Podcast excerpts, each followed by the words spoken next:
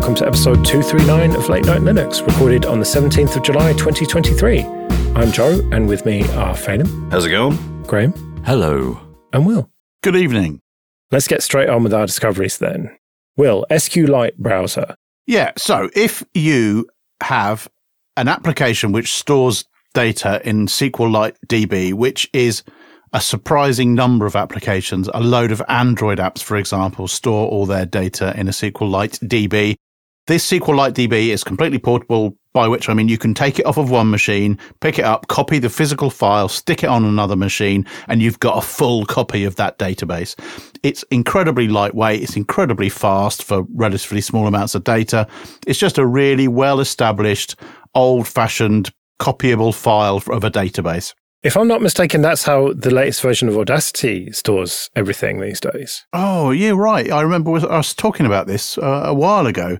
Yeah, so it's a pretty well-established way of storing settings and things in a file. You can query it with a SQL command line. You can query it with its own tool. If you install the binary, it is both the server, as it were, except it doesn't actually run a server. You just interact with it through this binary. And it's also its own client. And it's really easy to see what's in there, make changes. It's great. But if you don't want to poke around with the command line and write a whole bunch of SQL statements just to see what's in there, it can be a little bit tedious. And so I went looking for a GUI that would let me do exactly what I can do from the command line, but with a pointy-clicky kind of interface. And SQLite Browser was the first hit, and it's absolutely perfect. Cross-platform, open source, easy to install. It comes as a deb on Ubuntu. Very easy to use, exactly as you would expect it, kind of traditional tree view. You can click through, you can make changes, you can save them back to the file. Really, really easy to use, very quick, great search functionality. Highly, highly recommend it. I think, to be fair, if anybody is doing any kind of software development with a SQLite database, they probably already know about this.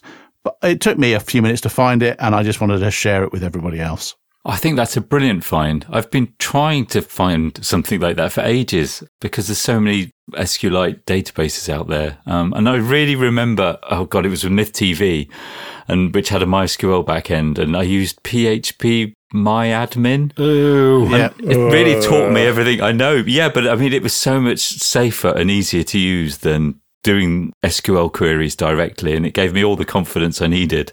This sounds like the same thing. Yeah, it's very similar. It comes with none of the security holes that PHP MyAdmin would put on your server. That would be the PHP bit then, yeah. Still running on my... sorry. What? On what version is that there? Yeah. 3? I was worried when you said it was cross-platform. I thought, fucking Java. But no, it's C++, so it's all good. And the toolkit that they use, whatever it is just like an absolute stone-cold classic. It looks like an application of this type should look, in my opinion. I wonder if you can extract the WAV files from an Audacity project with this. You must be able to. That would be my primary use for it. Funny bit of info, everybody goes on about Akonadi being, has a embedded MySQL DB. Well, it's all moving to SQLite for that as well now. So that'll be interesting for this as well. Graham, WeeChat 4 is out. Now, not to be confused with the Chinese thing. Yeah, it always gets confused with the Chinese thing, which I think is a WECHAT, whereas this is WEECHAT. Oh, see, I thought that too. I thought, really, Graham? Okay. That's not in the doc. And they're both chat services. They're both, they both deal with messaging, I suppose. But this WeChat with the 2 E's is a long-standing IRC client that runs in the terminal. I've used IRC for a long time. I've used WeChat for probably the last 12 years. I really miss IRC being more important in our lives. And one of the reasons why I loved IRC so much and still use it is because of WeChat as a client. It's just so, I don't know, it looks great. You feel like a hacker using it. It's got loads of secret commands that you can use. The default view is all you actually need. It's actually easy to add servers and connect to servers and join groups and enter your login details. Christ, I've just accidentally hit on the screenshot page. Oh, it looks amazing. It's lightweight. You can run it on anything, even old CentOS servers in a TMUX session. Really? That's interesting. How old? And it's super, super configurable. There's like a script or plugins library that's the browser's embedded within WeeChat. And WeeChat uses this kind of concept of buffers, which I guess are like TMUX or screen panes, and you can have different groups and different buffers and switch between them with keyboard controls, and you can split the view in these. I can see I'm going to be reverbed out. But the scripts cover absolutely everything from bridging like all the main services. So you can use these scripts to bridge it to Mastodon or Telegram or any other kind of chat or even Slack. It's this kind of flexibility. So if it is running on TMUX on a remote server, then you've got your one IRC instance, and you can do things with a single command, like install a relay into WeeChat. And then there's a client for Android. It's open source on F-Droid as well, that will basically act as a full front end to WeeChat. And all you have to do is provide your SSH key, and it connects to your server and joins the session through the local host relay on WeeChat, and you've got WeeChat wherever you need to go and IRC wherever without any of the bouncers and without using ZNC or anything like that. And because it's IRC, it's just, you can do anything you want with it. You can, we used to use it with Linux Voice for augmenting the channel with all the things that were being updated on the flat plan when things came in and they needed to be reviewed, a kind of completely open and programmable Slack. It's just text, ASCII at the end of the day going through Telnet. But I really like it. I still really enjoy it and lament the fact that IRC is waning in its use, because WeeChat was just a joy to use and massively flexible. And it's only 25 megabytes as well. Yeah. Why is it so big? 20 years old as well. I think that's worth saying. The project's been going. And version 4, they've really simplified the plugins, the interface, the configuration, still adding new options. It's great. It's a great project. I just use Pigeon for IRC, man. I mean, it's nowhere near as flexible as this in terms of being able to run it on ancient CentOS servers, headless. But on the desktop, it's still great as far as I can see. And on mobile, I use Element, the Matrix client, which works perfectly. But I mean, does it, with WeChat running in the background, I don't have to worry about missing anything. I can go in and look at my buffers, and if somebody mentions me, I'm notified automatically. How many people do that, Graham? Yeah. Well, and then I choose to ignore them. yeah, there you go. Well, this is a great chance to plug the fact that we have an IRC channel. And I'm logged into a conversation, not WeeChat. Well, if you go to latenightlinux.com/community, you'll get the details there for all the different communities that we have. What I like about this IRC client is the integrations that it provides and how easy it is to write an extension. I had to try and write a bot for Slack a few weeks back, and the hoops you had to jump through to get this thing to work. Now, it's a different situation, but nevertheless, it was a lot of hard work to the point where I gave up. Whereas I think with WeeChat, you can just write a Python script and it will work. It's brilliant. Yeah, and there's no gatekeeper to it. It's just great like that. I don't know. You get like ChanServe and NixServe, and that's the gatekeeper for me. I just get confused, forget my commands and everything, and just end up having to just change my nick to like JRS2 or whatever. Yeah, I do admit that stuff's still pretty arcane. We could have done a better job of improving that. Do you not do the underscore, and then underscore from when that one breaks? Yeah. Well, WeeChat has that, like a command history. You can just scroll back to when you last did it. Well, that is a very good, very niche find, Graham. Well done. Could have been an Amiga IRC client. Then he would have dragged an ESP32 chip into it as well, for fuck's sake. Okay, this episode is sponsored by Collide. If you work in security or IT and your company has Okta, this message is for you. Have you noticed that for the past few years, the majority of data breaches and hacks you read about have something in common? It's employees. Hackers absolutely love exploiting vulnerable employee devices and credentials, but it doesn't have to be this way. Imagine a world where only secure devices can access your cloud apps. In this world, phished credentials are useless to hackers, and you can manage every OS, even Linux, from a single dashboard. Best of all, you can get employees to fix their own device security issues without creating more work for IT. The good news is, you don't have to imagine this world. You can just start using Collide. Collide is a device trust solution for companies with Okta, and it ensures that if a device isn't trusted and secure, it can't log into your cloud apps. So support the show and visit collide.com/late-night-linux to watch a demo and see how it works.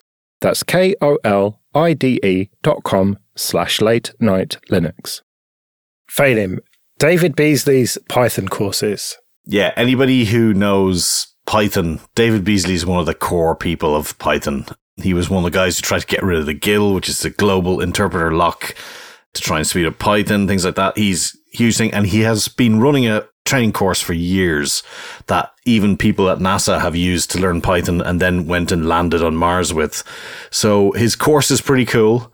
And he had a practical Python one, which is a beginner one, which even if you're kind of into programming and you've done Python, maybe you should glance through to make sure that your Python looks like Python, because mine often doesn't.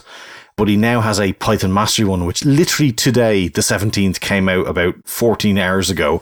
And you can get access to his course. So he's got his course notes. He's got examples. He's got solutions to his examples too. So you can go right the way through it. He says there's no video of it as such. There was apparently something that was on the O'Reilly page that was like it, but he says you don't need it. You'll read through his slides much easier, and you've got all access to his exercise solutions and all the data used for them. And it's a great way to improve your Python if you already do Python. Maybe you've not tried Python, in which case, if you're a coder, this will definitely be for you. If you're not a coder, do the other one first and then get onto this. But a fantastic resource there available from one of the core people involved. And he's a cool guy to talk. If you ever see any of his talks, they're always brilliant.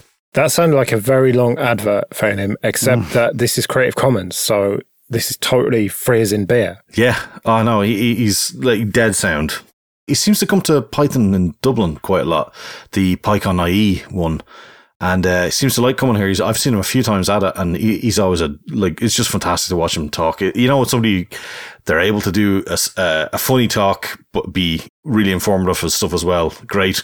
And some guy flashed up a piece of code that was like an A4 page on a slide at one point, and he went, "Oh, you've got race condition." It's like, I didn't even read the start of the line. How the hell did you do that?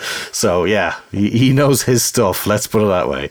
Unlike you, who seem to come with various training stuff every couple of weeks when we talk about our discoveries, either you are learning a lot of stuff, Failim, or you are pretending that you're going to learn at some point in the future all these things, and you've just got them all bookmarked. Well, this one is a book I wish I had when I was in uni, because the books that we had in uni were absolute, utter, dire shite.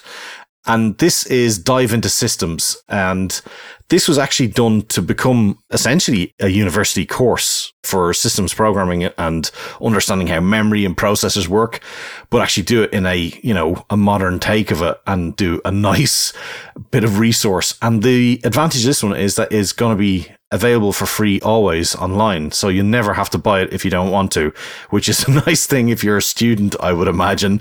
But if you're so want to, No Starch Press also have it.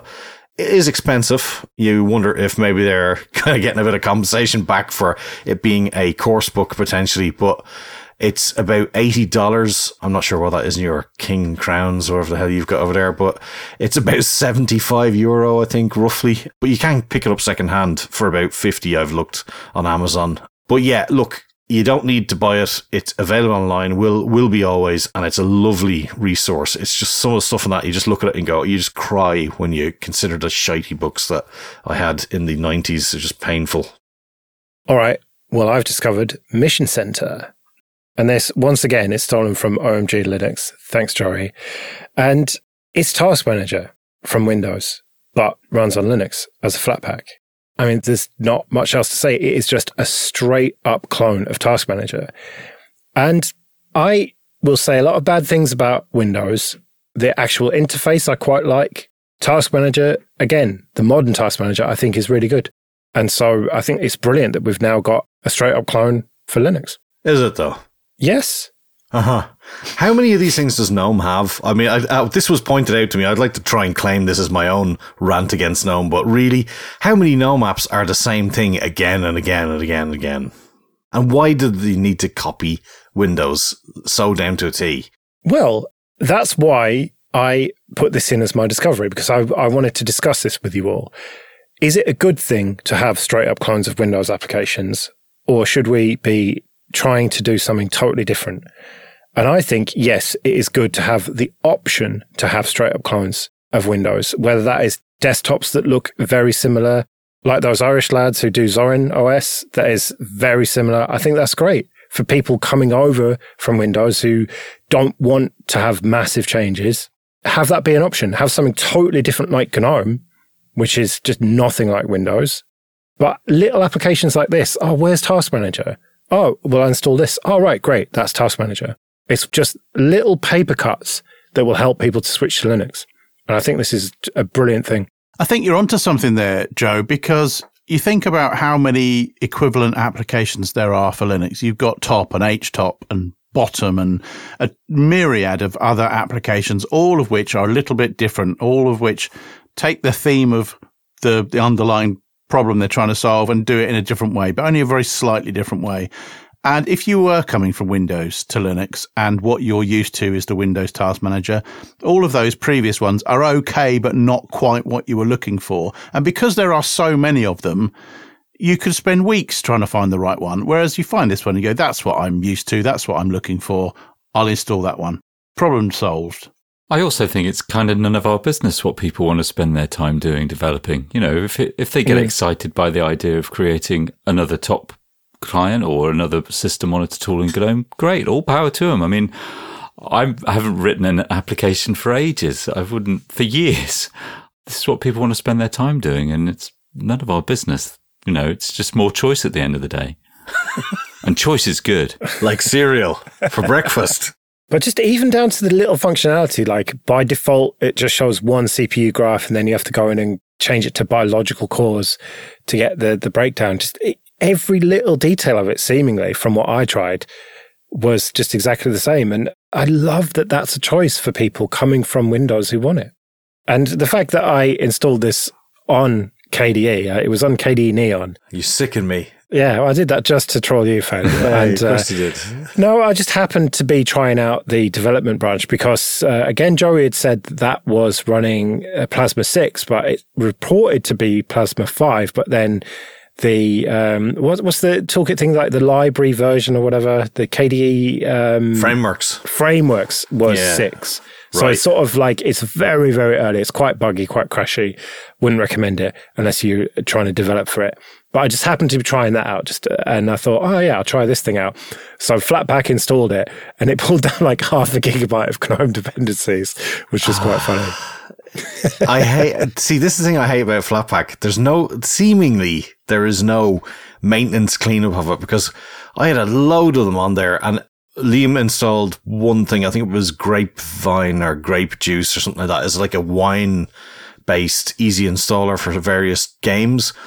And it pulled in about 3 or 4 different GNOME versions. I'm sure they're linked to other applications at the same time, but I had about 4 different core GNOME installs, and it's like, well, how many of them are actually needed? And there doesn't seem to be a cleanup afterwards. Well, I removed it and they weren't there, so I just went on a purge of the lot of them. It was really annoying, though. Why aren't they building apps for that? That's what I'd like to know. We don't need yet another graph-based system. We need more apps to clean up. There you go. Stop doing the easy stuff. No, this was an itch that someone wanted to scratch, and it's great as far as I'm concerned. I'd love to see more of this kind of stuff. I don't know what it is in Windows that people... like the misery. Yeah, definitely the misery. On to a bit of admin then. First of all, thank you everyone who supports us with PayPal and Patreon. We really do appreciate that. If you want to join those people, you can go to latenightlinux.com/support. And remember, for various amounts on Patreon, you can get an advert-free RSS feed of either just this show or all the shows in the Late Night Linux family. And if you want to get in contact with us, you can email show@latenightlinux.com. Okay, this episode is sponsored by HelloFresh. With HelloFresh, you get farm-fresh, pre-proportioned ingredients and seasonal recipes delivered right to your doorstep. This summer, HelloFresh is here to take the work out of eating well. Reach your goals with delicious calorie-smart and protein-smart lunch and dinner options, plus new vegan recipes too. Need to make dinner in a hurry? Look for quick and easy recipes on the HelloFresh menu, including fast and fresh options, ready in just 15 minutes or less. The variety of different meals looks really impressive, and I'm sure even I could follow the simple, clear instructions, and I have very little experience in the kitchen. So support the show and go to hellofresh.com/LateNightLinux16 and use the code LateNightLinux16 for 16 free meals plus free shipping. That's hellofresh.com/LateNightLinux16 and code LateNightLinux16. Will, SatDump. Now, you posted a link to this earlier, and it was literal gibberish to me. I did not understand a single word of what they were talking about. Well, I went down a bit of a rabbit hole the other day. A magnificent rabbit hole, it should be said. Oh, it really was. I was reading about a satellite that had been put into a sort of parking orbit where it ended its natural life and was just going round and round up in space. And suddenly, out of the blue, just came back to life and started transmitting. And some radio hams out there on the internet had discovered this satellite was broadcasting and had started trying to talk to it. And it was just a very interesting story. The physics behind it goes along the lines of when the battery finally expires, it kind of goes short circuit. And so the electricity generated by the solar panels is passed straight through to the rest of the satellite rather than sort of being collected in the battery and never quite charging properly. So satellites were coming back to life that were once dead, and people were picking up the radio signals and trying to decode it. And then that led me to SatDump. Now, full disclosure, I haven't actually installed this yet, partly because I don't have the hardware required and partly because I don't have a satellite dish big enough. But reading about it gives me enough to say that this is something that I would be interested in, and I suspect other people will be as well. And there's a really nice example on the SatDump webpage about how they go about decoding signals from the Blue Walker 3 satellite. This is a satellite owned and operated by AST Space Mobile, which tries to project a mobile phone signal from space onto the Earth, which a normal mobile phone will be able to use. So you don't need a special satellite phone. You just need your normal phone, and you'll have cell phone coverage anywhere on the face of the Earth. And so this satellite had been launched, and some nerds were out there trying to talk to it. And the particular page on the SatDump webpage that we'll link to is about how one of the developers went through the process of decoding these signals from a DVB-S2 signal into a series of ones and zeros, then took that series of ones and zeros, did some analysis on it, and I have no idea how they do this stuff. It looks like magic to me. Yeah. Spotted a JPEG header in all of this data, ran it through some other clever software, and bingo, there is a picture from the satellite of its solar panel in space with the sun in the background. Absolutely amazing. Just by using SatDump and some very, very clever maths and some just clever people, and now you're picking up images from satellites. Now, this isn't a new thing. Weather satellites have been up there for years and years, and people know how to decode those, but they're like 8-bit images, really. These are proper high-res, good quality images, and surprisingly, a lot of them aren't encrypted. And there's also a link there to Scott Tilley's Twitter page where he's talking about some of the things that he's been up to, and there are a whole bunch of photos on there, some of which are absolutely phenomenal, coming from 25-year-old satellites, but the quality of the picture that he's downloaded is absolutely amazing. And there's also some interesting stuff on there where a satellite has re-imaged the same little bit of Earth 3 or 4 times over, which apparently is very unusual for satellites to do that. So something interesting going on there in Europe. And there's just a lot of interesting stuff on there, a lot of beautiful images, and just the overall cleverness of somebody being able to pick up this signal, pass it through some software that some guys on the internet have given away for free, and turn it into beautiful pictures from space. Absolutely amazing. It makes you think, like, sometimes you feel a bit smug for being able to install Linux and configure a server. And then you think, no, we're just not even clever at all for being able to do that.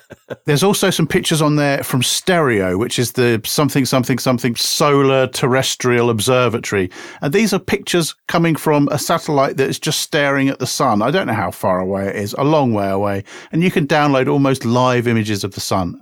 It's incredible. Is it just one white pixel?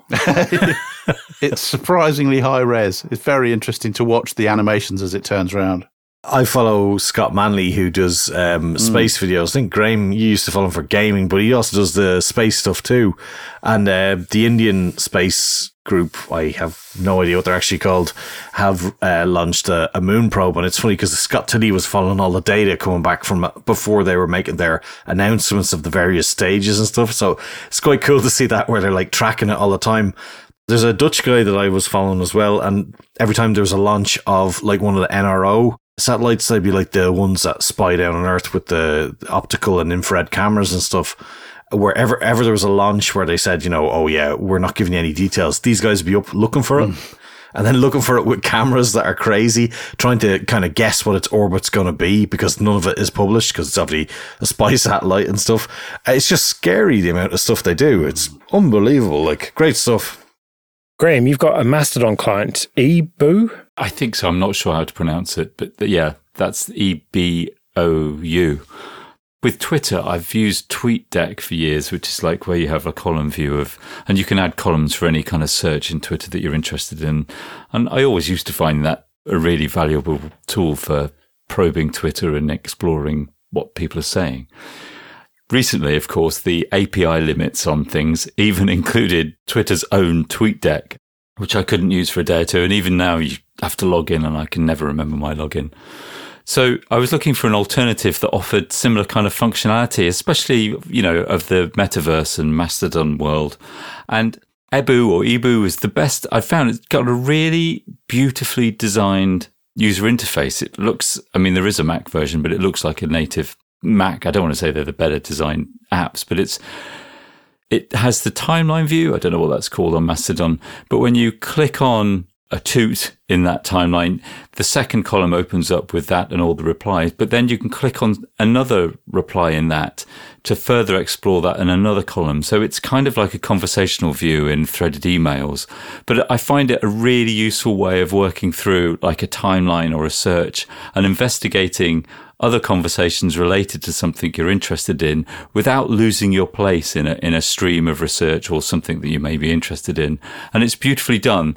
The main website doesn't make it clear that it's an open source project. So hopefully we'll provide the GitHub link to the source code.